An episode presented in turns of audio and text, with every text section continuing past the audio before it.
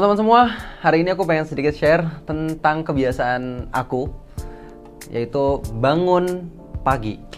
Nah, bangun pagi aku biasanya jam setengah empat atau jam empatan. Pertanyaannya apakah itu kepagian? Ternyata enggak, itu kesiangan. Yuk kita bahas.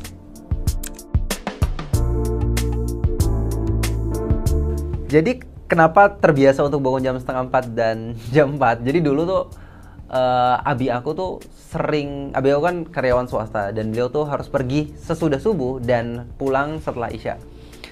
Dan kebiasaan abi aku tuh ketika bangun beliau tuh nyalahin lampu kamarku terus kemudian nyetel uh, murotal agak sedikit kenceng gitu supaya aku tuh dapat afirmasi untuk segera bangun. Dan pada saat sholat subuh abiku langsung bangunin bangun bangun bangun. Nah uh, karena kebiasaan abi abiku yang bertahun-tahun lawan seperti itu ketika abiku nyalain lampu itu aku udah bangun tuh udah bangun udah uh, sayup-sayup tapi masih tidur juga gitu. Tapi itu kan proses ya. Setelah pada saat SMP itu udah mulai terbiasa untuk bangun jam uh, empatan. Dan itu terbawa sampai sekarang. Uh, dan kebiasaan seperti itu juga aku terapin buat keluargaku. Kalau misalnya aku bangun nih lebih pagi uh, dari uh, dari Dena biasanya aku langsung nyalain lampu. Cetek terus kemudian langsung nyalain wortel agak sedikit gede Nah, supaya uh, Dena juga udah denger suara-suara sayup-sayup baca Quran. Dan karena aku udah biasa ngelakuin itu, Zade yang masih kecil aja ini, yang masih umur 1,5 tahun ini, dia pada saat aku nyalain lampu, terus kok dia tuh udah mulai bangun gitu. Tapi nggak aku paksain bangun ya. Dan Zade juga sering ikut aku ke masjid untuk sholat gitu. Dan aku rasa itu kebiasaan yang sangat bagus buat Zade.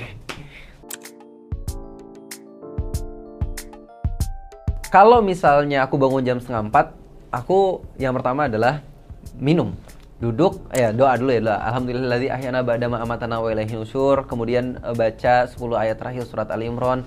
Inna fi khalqis samawati wal ard wa ikhtilafil laili wan nahar la ayatil liulil albab sampai akhir. Kemudian usap uh, tempat tidur kita. Kemudian aku biasanya minum dulu minum. Kenapa? Kal pada saat aku minum tuh aku benar-benar ngerasain ah, air itu masuk ke dalam tenggorokanku. Terus kemudian mengisi rongga-rongga uh, dalam tubuhku kemudian memberikan aku energi. Ya Allah alhamdulillah. Nah abis itu ke kamar mandi gosok gigi gosok gigi uh, dan biasanya kalau uh, aku lakuin itu mandi capung. Mandi capung tuh apa? Kalau capung kan uh, ke, ke air kan cuma cit cit gitu kan. Nah, nah aku tuh cuman cuman jebur jebur jebur udah selesai gitu. Yang penting seger aja Nah, habis itu setelah selesai mandi capung, gosok gigi, langsung sholat. Kalau misalnya waktu subuh masih panjang, aku uh, seneng banget kalau misalnya dapat 4 rakaat, 6 rakaat. Tapi kalau misalnya waktu subuh udah mepet, ya minimal dapat witir lah.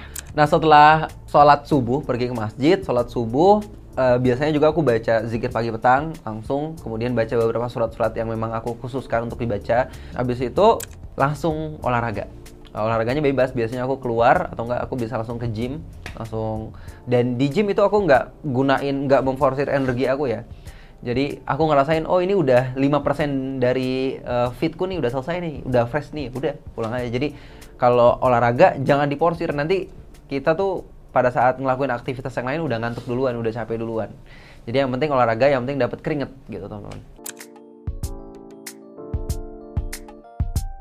manfaatnya banyak banget. Yang pertama, tentunya spiritualitas kita tuh bakal naik ya. Karena dimulai dengan uh, menyerahkan seluruh masalah kita semuanya tuh kepada Allah gitu. Uh, terus kemudian uh, pada saat kita bangun pagi juga kan uh, frekuensi otak kita nih lebih enak gitu. Apalagi kalau misalnya diawali dengan mandi, Ma air di saat subuh itu kan berbeda molekulnya pada saat udah siang, udah pada saat matahari udah muncul. Jadi membuat kita sehat. Terus kemudian suasana di subuh hari itu kan uh, di jam empatan itu hening, kemudian masih agak gelap, itu membuat uh, pikiran kita lebih tenang, lebih tajam. Kita jadi lebih uh, bisa berkontemplasi, kita bisa merenung, kita bisa memikirkan hal-hal yang nggak mungkin bisa kita pikirkan pada saat udah rame. Jiwa kita tuh terasah karena uh, kalau teman-teman baca uh, banyak motivasi buku-buku motivasi atau bagaimana caranya sukses gitu kan ada banyak kan bukunya. Nah ternyata sukses itu bukan cuma sekedar dari mindset, tapi juga bagaimana kita mengelola jiwa kita, bagaimana kita mengelola, mengelola fisik kita, bagaimana kita mengelola uh, memanajemen waktu kita. Dan semua itu harusnya dimulai pada saat subuh. Makanya uh, Islam menamakan pagi hari itu subuh. Kenapa? Subuh itu asal katanya asbaha. Asbaha itu artinya jadi. Jadi kita tuh harus membuat rencana yang udah jadi pada saat subuh. Sehingga pada saat selesai subuh itu kita udah tahu pengen ngelakuin apa, ngelakuin apa, ngelakuin apa. Nggak ada namanya seorang muslim tuh bingung pengen ngelakuin apa. Ngapain ya? Udah main game lah ya. Ngapain ya? Udah nonton Netflix lah. Enggak, enggak, enggak. Di saat subuh itu kita lebih bisa berkontemplasi, kita bisa lebih tenang, kita bisa lebih fokus. Yang kedua kita bisa lebih sehat. Tips supaya bangun lebih awal, yang pertama saranku ya, niat niat yang sungguh-sungguh dan niat ini nggak mungkin muncul tanpa ilmu. Maka kita harus uh, punya banyak referensi yang mendukung kita tuh bangun pagi. Karena manusia ini kan makhluk yang oportunis ya. Dia baru mau akan ngelakuin sesuatu uh, kecuali dia tahu dia akan mendapatkan sesuatu. Nah Uh, kita harus tahu cari tahu tuh bangun pagi tuh manfaatnya untuk kita apa sih untuk otak tuh apa untuk tubuh tuh apa untuk produktivitas tuh apa. Cari sebanyak banyaknya ada banyak buku tentang itu ada banyak uh, penelitian tentang itu kita baca insya Allah itu akan mendorong kita untuk bangun lebih pagi. Yang kedua masalah bangun pagi itu sebenarnya bukan masalah kapan bangun tapi masalah kapan tidur. Jadi nggak mungkin kita tuh bangun pagi kalau kita tidurnya tuh jam 1, jam 2 malam. Nggak mungkin. Makanya Rasulullah SAW itu menyenahkan kita tuh harus tidur ba'da isya. Dan Rasul membenci perka perkataan yang sia-sia setelah isya. Tapi kalau misalnya ada urusan uh, dan memang ada misalnya kajian atau apa, ya itu okay, nggak apa-apa. Uh, tapi usahakan bang tidur seawal mungkin. Kalau kita tidur seawal mungkin, insya Allah kita akan lebih mudah bangun paginya. Yang ketiga, biasanya aku sebelum tidur tuh harus doa ya karena uh, doa ini akan membuat tidur kita berkualitas. Karena uh, tidur tuh bukan masalah kuantitas ya tapi kualitasnya. Ada orang yang tidur uh, 6 sampai 8 jam tapi uh, mimpi buruk. Itu kan kualitasnya nggak bagus gitu. Ada orang yang tidur cuma 3 sampai 4 jam tapi deep dalam pada saat bangun fresh seger wah itu yang kita harapkan kan. Dan itu nggak mungkin datang kecuali dengan keberkahan. Maka doa sebelum tidur. Yang ketiga, kalau aku biasanya itu terbanyak minum. Kenapa? Pertama, uh, membuat tubuh kita tuh fresh.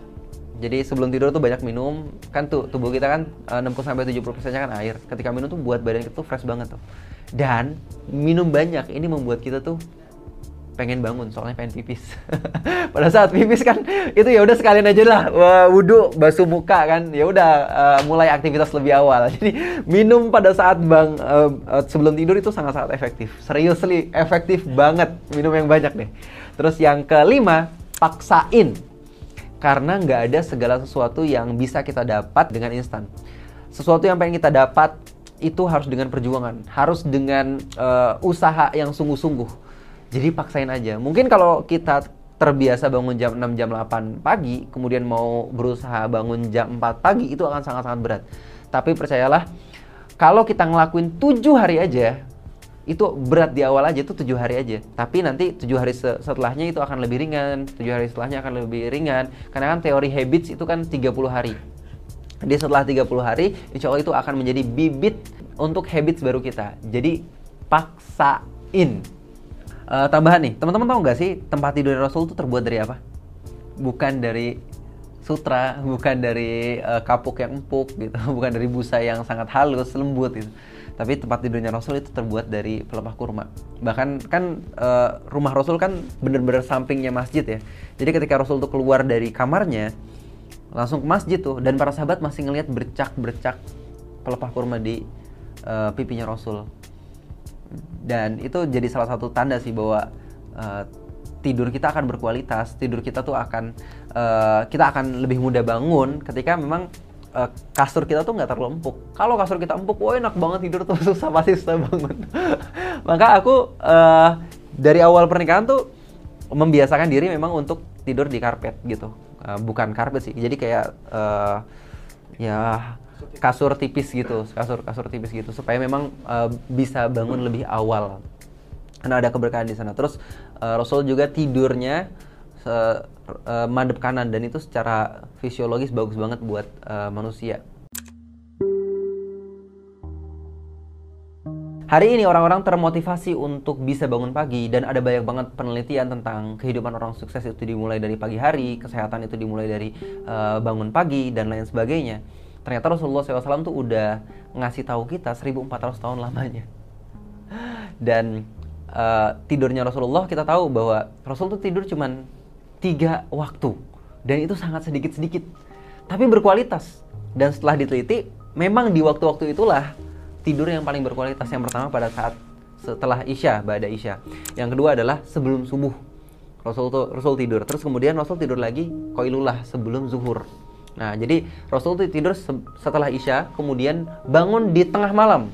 Kemudian beliau sholat, sholat panjang sampai um, menjelang subuh, kemudian tidur lagi. Habis itu tidur lagi sebelum zuhur. Nah, dalam Islam itu ada uh, dua azan sebelum subuh. Jadi pertama azan awal, yang kedua namanya azan subuh.